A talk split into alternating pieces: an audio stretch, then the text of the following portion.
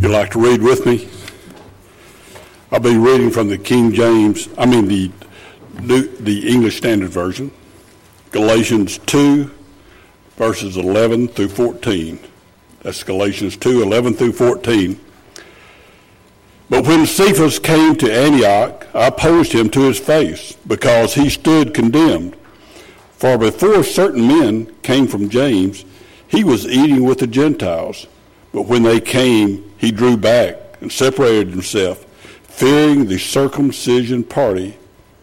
And the rest of the Jews acted hypocritically along with him, so that even Barnabas was led astray by his hypocrisy. But when I saw that their conduct was not in step with the truth of the gospel, I said to Cephas, before them all, if you, though a Jew, live like a Gentile and not like a Jew, how can you force the Gentiles to live like the Jews? You may be seated.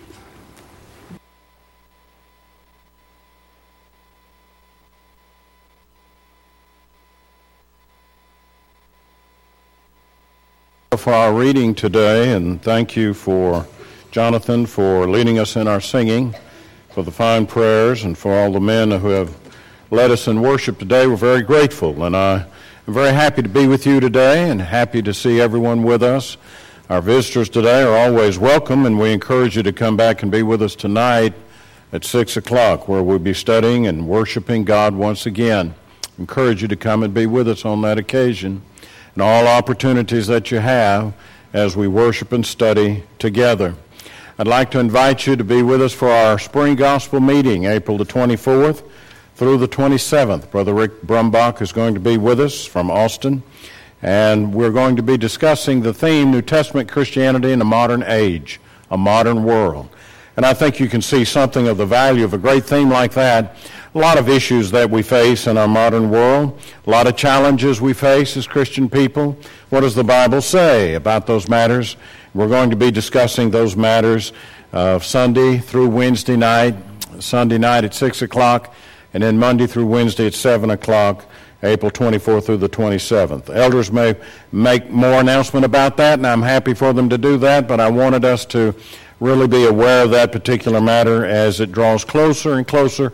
Cards are out there in the vestibule for you to pick up and to take and send to your friends. In fact, there's going to be a, a class uh, this afternoon at 5 o'clock for you to attend to help you with the social media aspects of that, to invite people by means of social media, and I hope you'll be able to attend that as folks will be there to help us understand it all the better. I'm thinking about Galatians chapter 2. And in Galatians chapter 2, there's a statement there that's amazing to me where Paul says that even Barnabas was led astray by their hypocrisy. King James uses the word dissimulation. That's what dissimulation means. It means hypocrisy. Even Barnabas was carried away with their hypocrisy. Now, before we can really appreciate what's happening in Galatians chapter 2, perhaps I should talk a little bit about the context of that passage. And here you have Christians, Jewish Christians from Jerusalem, going up to the churches of Galatia, and they're meeting with them, they're meeting with Paul, and there they're seeing the great work that Paul is doing among the Gentiles, all those who are not Jewish. Now, these people who have come up from Jerusalem are very important people. And so when they see that Peter withdraws himself and does not fellowship, and sit down and eat with these Gentile people, then Paul disputes him and, and discusses that matter to him. And I don't get the idea as I read from the passage that he's talking about in front of everybody, but I, I get the idea that he does contend with Peter over this matter, that he's walking hypocritically. Uh, he's not walking according to the truths of the gospel. These men and women who are Gentiles are now members of the Lord's church and we should be in fellowship with them. You see, they were withholding their fellowship from them, and they wouldn't sit down and eat with them. And Paul thought that this was, and Paul was right, this was just not in keeping with the Word of God. The interesting thing for me in this passage is he's not surprised at Peter, but he's surprised at Barnabas. And he says, even Barnabas was carried away with their hypocrisy. Even he withheld himself and his fellowship from the Gentile Christians. I suppose Paul wasn't so surprised at Peter. Peter could be a vacillating kind of character there. It was not long after Peter had said to Jesus, I will never betray you, that he turned around and betrayed the Lord. And we all know the story involved in that. I suppose um, Peter, rather impetuous type of individual, Paul's not surprised at that. But he's surprised at Barnabas. Even Barnabas was carried away with their hypocrisy. They were saying, Yes, become a member of the church. Yes, obey the gospel of Christ. But we will not sit down and eat with you because you're Gentiles and we're Jews. And Paul's saying that's not in keeping with the teaching of the gospel that we're all brethren in Christ, we're all obedient to the gospel, and we all should be together on this particular matter. But even Barnabas was carried away with this kind of matter. You remember Barnabas, you know, when Saul had obeyed the gospel of Christ, Acts chapter 9, and he began to join himself with the apostles and the rest of the disciples, but they were afraid of him, and they withdrew from him. But it was Barnabas who took his arms and uh, placed his arm around the shoulders of Paul and said, He's one of us now. He's to be included. You see, Barnabas was not a person that would want to exclude anyone. And then when that great church of Antioch was really going, Acts chapter 11, why Barnabas goes and seeks out Saul. Saul's at Tarsus, and he and Saul, they go to uh, Antioch, and there they remain with the church. And the disciples were called Christians first at Antioch. Acts chapter 11 and verse 26. And what a great story that was. It's in Acts chapter 13 that the Holy Spirit decided to separate Barnabas and Saul to go and preach the gospel to the world. And so they were there at Antioch, but now it's time for you two, Barnabas and Saul, to become the, his name would be changed to Paul, and he would use his Greek name, Paul, a little later in the book of Acts. You two go out and preach the gospel to everybody. You see, he was so inclusive. In Acts chapter 15, there they're preaching the word of God, and he goes to Barna, he goes to Jerusalem there to defend Paul and the work of Paul and what's going on there. It's in the latter portion of Acts chapter 15 that Barnabas says, let's go on this journey again and let's take John Mark with us. But Paul says, no, we're not going to take John Mark, verse 36 through 41. And the contention was very strong between them. You see, Barnabas was a person called the Son of Consolation who wanted to encourage and build up and try to include everyone. And Paul says, even Barnabas was carried away with their hypocrisy. I'm, I'm sure it was a surprise for Paul to see Barnabas, of all people, Maybe not surprised at Peter. But for Barnabas to withdraw himself and not have fellowship with these Christians now, even Barnabas was carried away with their hypocrisy. But you know, the point of the passage is not so much about Barnabas. The point of the passage is the power and the influence which caused Barnabas to act out of character. The point of the passage was the pressure from these Jewish Christians from Jerusalem that they were placing on these other men of faith that caused them to act out of line, that they normally wouldn't act this way. But now because of the pressure, sometimes we call it peer pressure, it's caused them to act in a different way out of sync with what they normally would act. And that's something we've got to be careful about. No matter how faithful we might be, why, even you or even me might be carried away with the falsehood if we're not careful. Peer pressure is a dangerous thing, isn't it? It caused Barnabas to act out of character. It can cause you and me to act out of character. But we're not the only ones to have to face that. There are many examples of peer pressure that come before us in the pages of the Bible, and I think if we just took a moment, we can see just how much the group has pressured other people to change in their behavior and in their view. Well, think of Solomon a man who would pray to God, give me an understanding heart that I might lead these people and make the right decisions for these people. But look what happened to Solomon. Well, all of the wives that he took and all of the concubines that he had for the time, and they led his heart away from God. And he was no longer the faithful, strong king that he started out to be, but because of the pressure of others, they led him in the wrong direction. See in the pages of the Bible how the Solomon drifted far away from where he was initially. And then look at Samson. What a tragic story Samson is. And there's Delilah, the person who influenced him and pressured him. Tell me where your strength lies.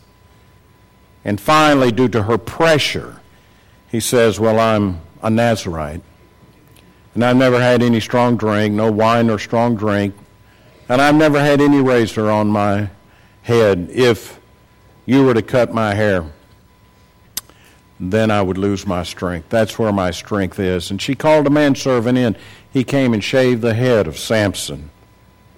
And what a tragic end Samson is. It's because of the pressure and look at Lot and his family in the cities of Sodom and Gomorrah in Genesis chapter 18 and the pressure that was placed on that family. And finally, those heavenly visitors come to Lot and say, You got to get out of the city. God has sent us to destroy the city, and you've got to get out and don't look back. And even his wife looked back as they were leaving and turned into a pillar of salt. The pressure that was there on his family.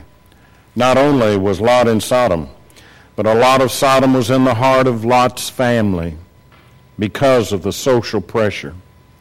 The Israelite nation himself, itself, was told to go into the land of promise, and God was going to give them this great land of flowing with milk and honey, a land of great promise. And what were they to do? They were not to take in the tribes and the nations around them, but what do they end up doing? Because of the social pressure, they end up becoming like the nations around them. They begin to worship Baal and the Ashtoreth. They start worshiping on the high places. They forget the covenant with God, and they begin to compromise. The Bible abounds with example of the power of the group against the few and the pressure that we sometimes face because of that. Herod the king had John beheaded, Matthew chapter 14 and 9, because of his oath and because of his guess, the pressure that was there.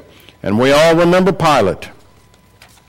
And he tried to say, as he said several times, I find no fault in the man, but yet because of the pressure of the Jews, they kept putting pressure on him. Crucify him, crucify him. And ultimately he yielded to the pressure.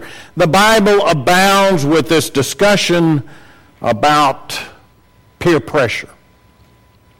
Even Barnabas was carried away with their dissimulation, their hypocrisy. It can happen to us all. It's been discussed and studied even in modern times. A man by the name of Solomon Asch uh, was one of the first psychologists to develop a study of peer pressure and how it can affect people. And if I may, let me take just a minute and discuss with you uh, a little bit about what he found. He took 10 college students, and all the students were in on it except one, and that was the test study. Brought them into a room, and he had someone get up and explain what the rules are. Now, I'm going to show you some cards, and on the cards are going to be some straight lines. And the first line is going to be the standard line.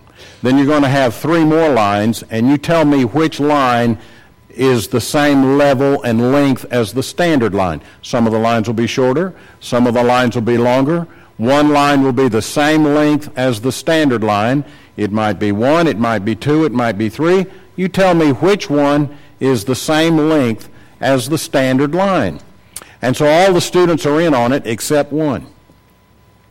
And so each student is asked a question which line is the same length as the standard line. And they deliberately give a wrong answer until they come to the subject student. Now, everybody else is given a deliberately wrong answer, and he's looking at that. And 75% of the time, the subject student gave the wrong answer. Even though it was obvious which line is equal to the standard line, even though it's obvious that the one line is shorter or the two line is longer and the three line is the same as the standard line, 75% of the time the subject student would give the wrong answer. And they would bring the subject student in and ask him, why did you give the wrong answer? And they had various answers for that, explanations. And one of them would say, well, everybody else said it was number three. I thought it must be number three. Well, couldn't you see that number three was shorter than the object line? And he said, Yeah. But I didn't want to go against everybody else. Everybody else was saying it was the same, so I said it was the same. This happens 75% of the time. I don't want to spend too much time on this, but I think it's interesting. He brought in another group of students, and this time he put a student in there that was to give the deliberate right answer. Let's see if we have a student that gives a deliberate right answer. What will happen to the subject student? And he brought all these students in, and everybody's given the wrong answer, and then this one student gives the right answer. Then you have another couple of wrong answers deliberately given, and then we come to the suspect, the subject student, and what does he do? 30% of the time, he gives the wrong answer. When he's got somebody in there with him that agrees with him, he's more apt to give the right answer than if he is there by himself giving an answer that is the right answer.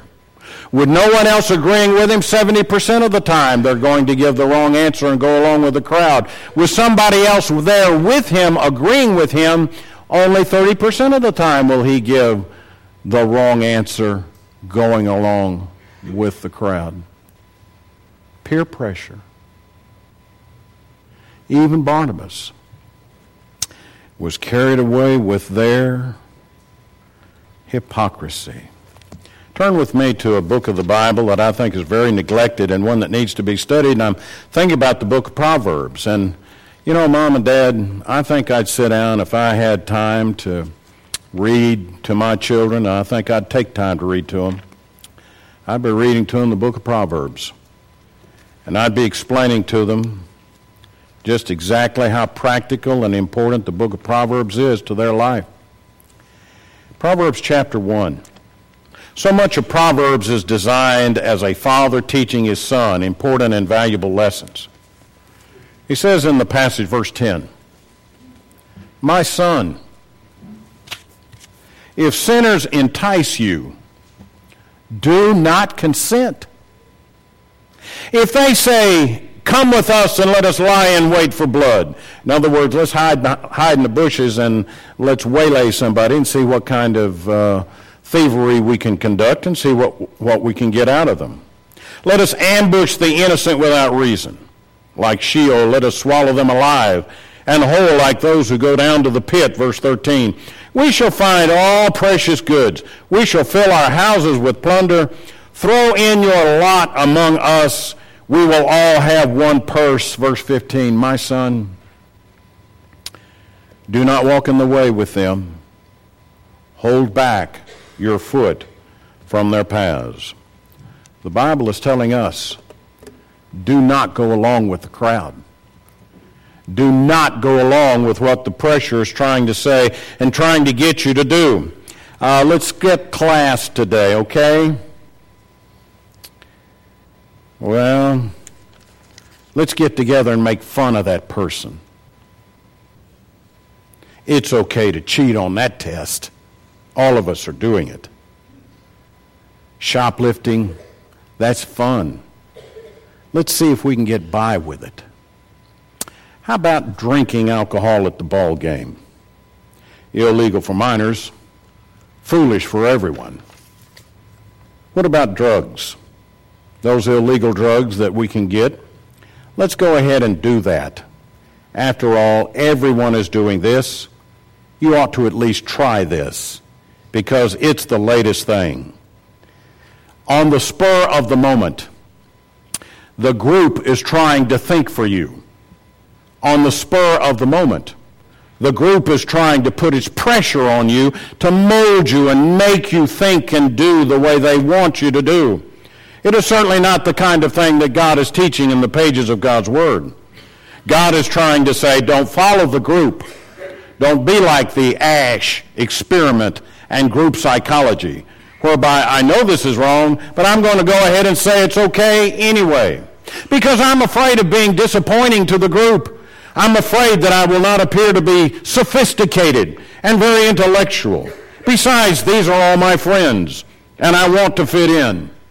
Did you ever get the idea that this is just a young person problem?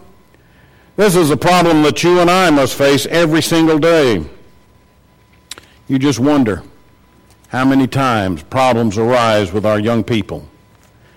Do you think it was some vagabond out of the street, some stranger that just walked up to you and decided to get you to do this? No, it was their friends. Their friends coached them. Friends in a group began to motivate them, to lead them, and rather they think for themselves, they begin to think the way the group thinks. But what does the Bible say? How shall I resist this?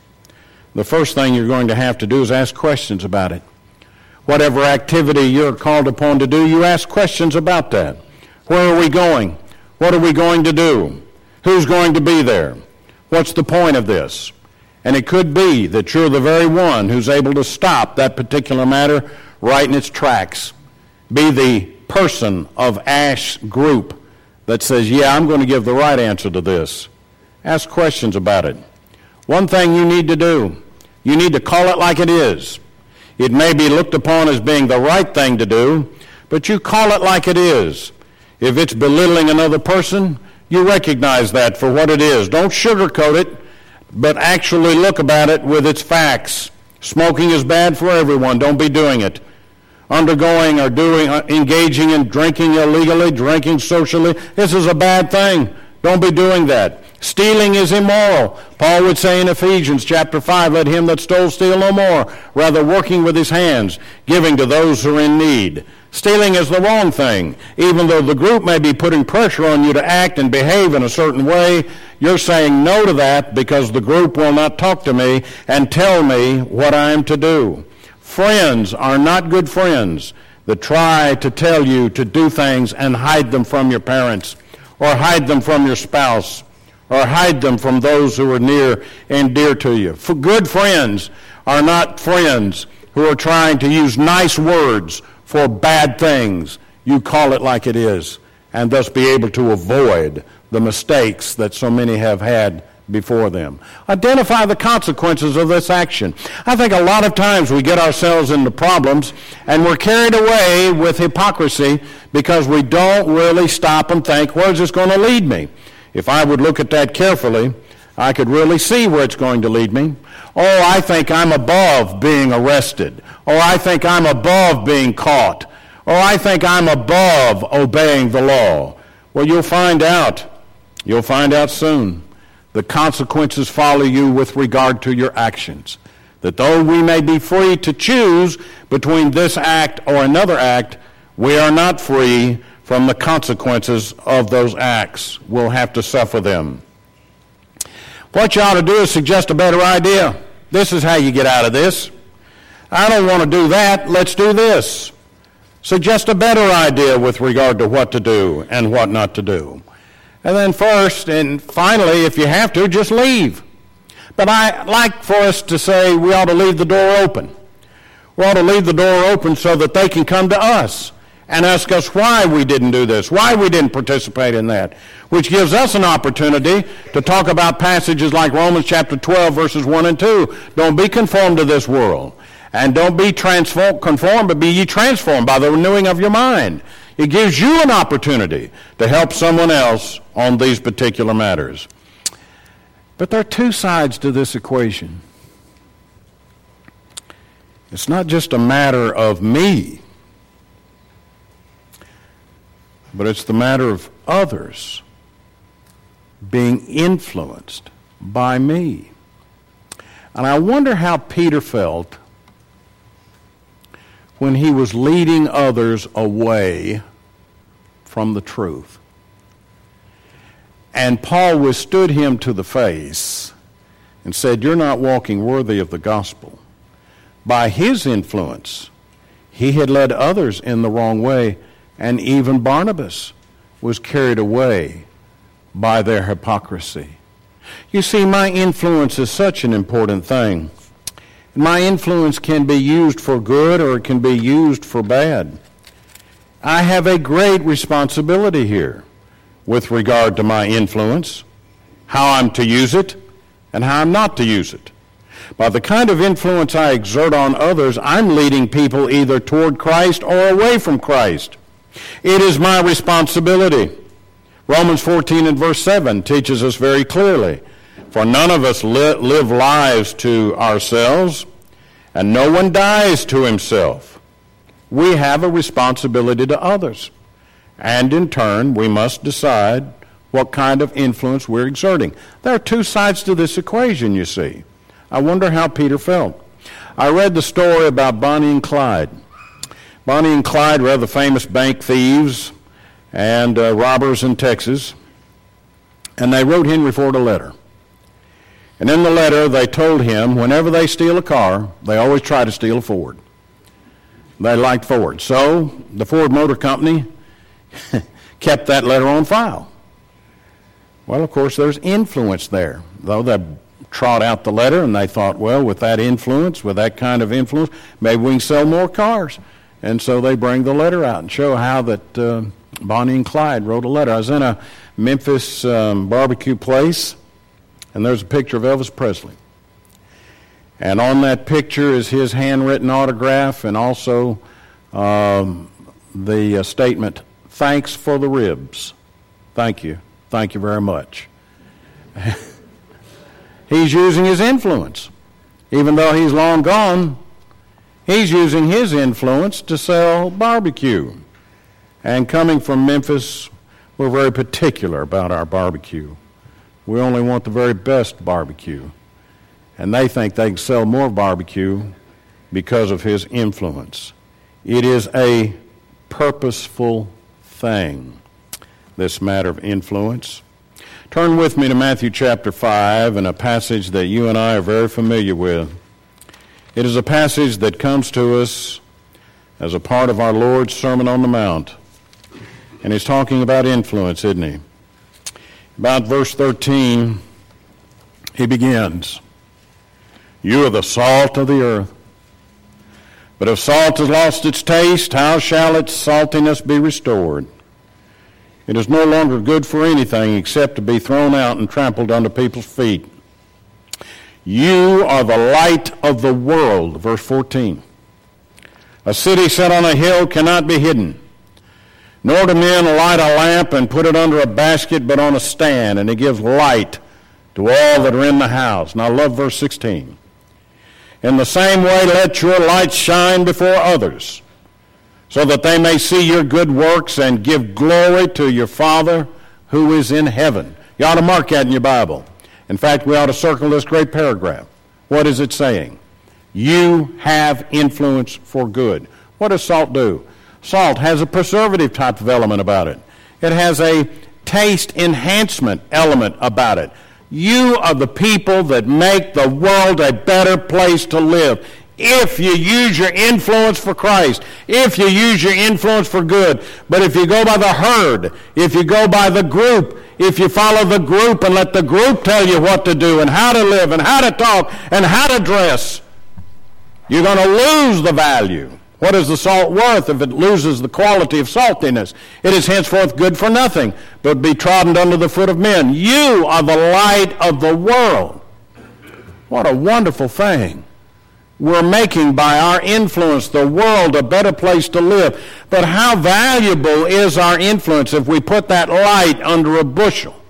And we go along with just the other ten and whatever, even though we know they're wrong, we go along with it.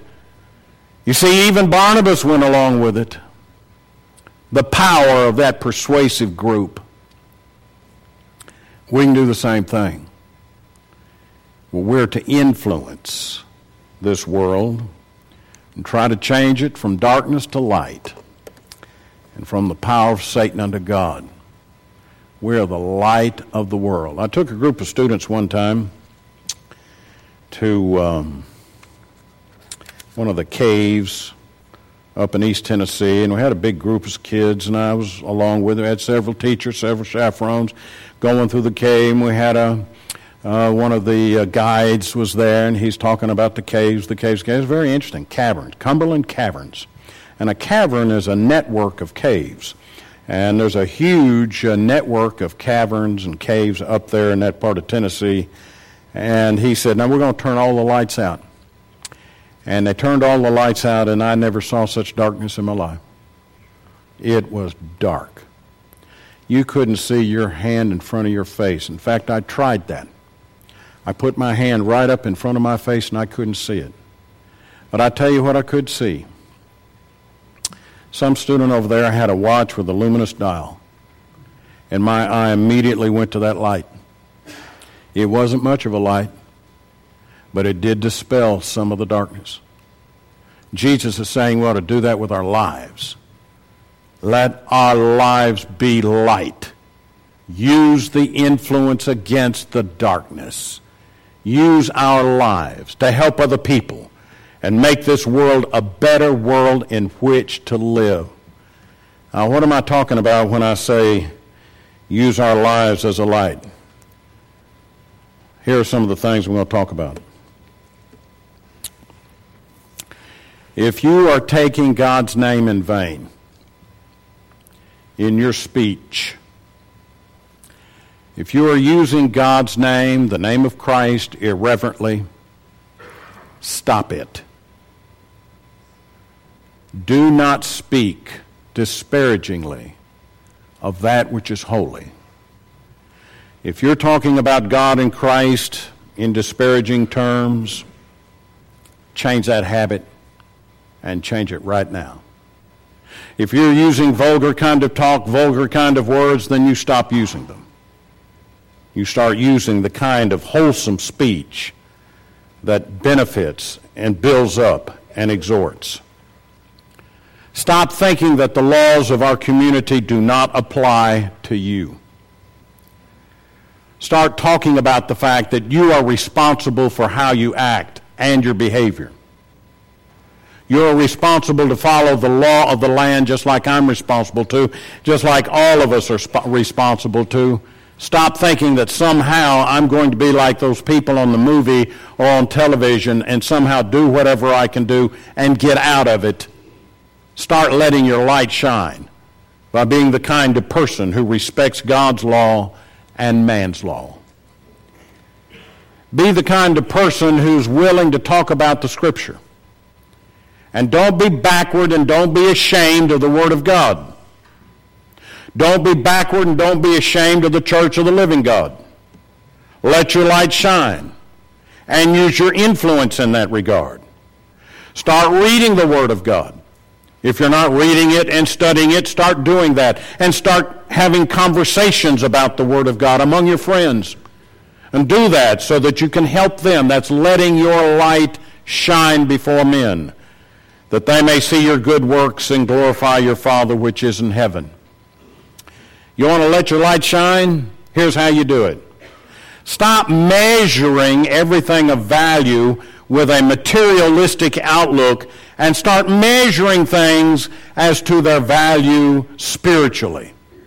The most important measure is not the materialistic measure. How much money that is made, how big a house it is, how big a fancy a car we drive, or the kinds of clothes we wear. The most important measure is not a materialistic measure, but the most important measure is a spiritual measure, a measure whereby we look upon things as the way God looks upon it, and pray for wisdom, that God may give you the wisdom, so that you can see things better like He does, and put the right kind of value to it. You want to let your light shine and help other people? Not be carried away into this hypocrisy by the crowd, then stop staying out late on Friday night and Saturday night. Stop staying out so late so that you can't come to Bible study and worship service on Sunday morning. That now I've been out with such activities so late on Saturday night, now I'm too tired to come to worship service and Bible study. Stop doing that. Start letting your light shine so that you can focus on the need to be together with fellow Christians and studying the Bible, and in turn being there with them Sunday mornings and Sunday nights and Wednesday nights, being with them in worship services, considered as essential matters. Parents, you know, you move heaven and earth to make sure that son or daughter's at the ball game, which is a good thing. I'm for ball games. But also show them the value of studying the Bible, the Word of God. What kind of message are we teaching our children when we show them how important their schoolwork is and their activities at school are, and then at the same time studying the Bible and Bible classes nearly not as important as that?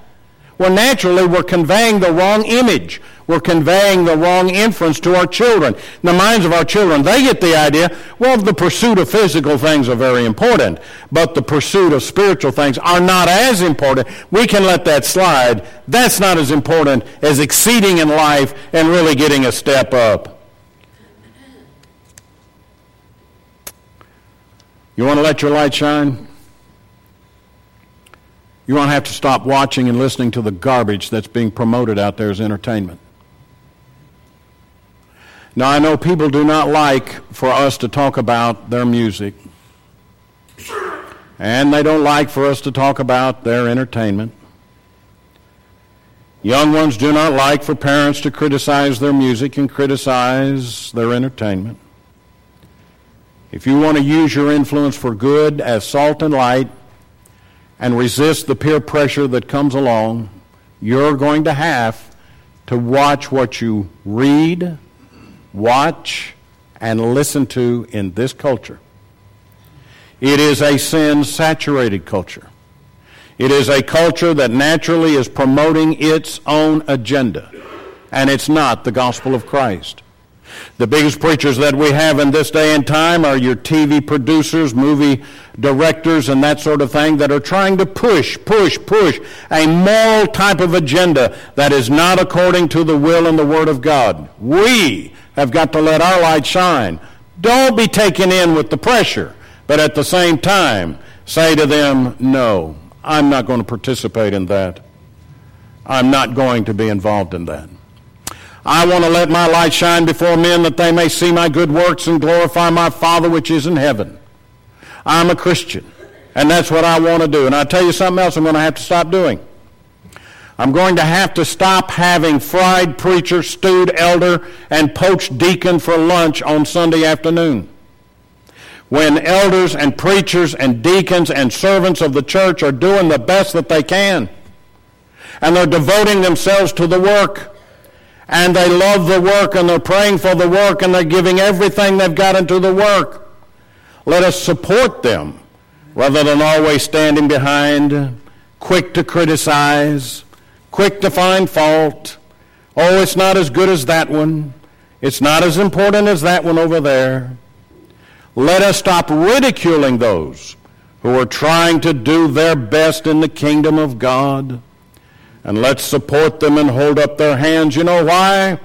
I'm not going to succumb to the pressure of the group.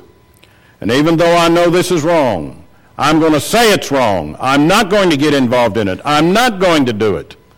I'm going to stand up and do what's right. And let me add this. We're going to have to be careful how we dress. Do not allow the world to tell you how to dress. Young women, you've got to be careful how you dress. You've got to dress modestly. Young men, you've got to be careful how you dress. You can't allow the world to tell you how to dress.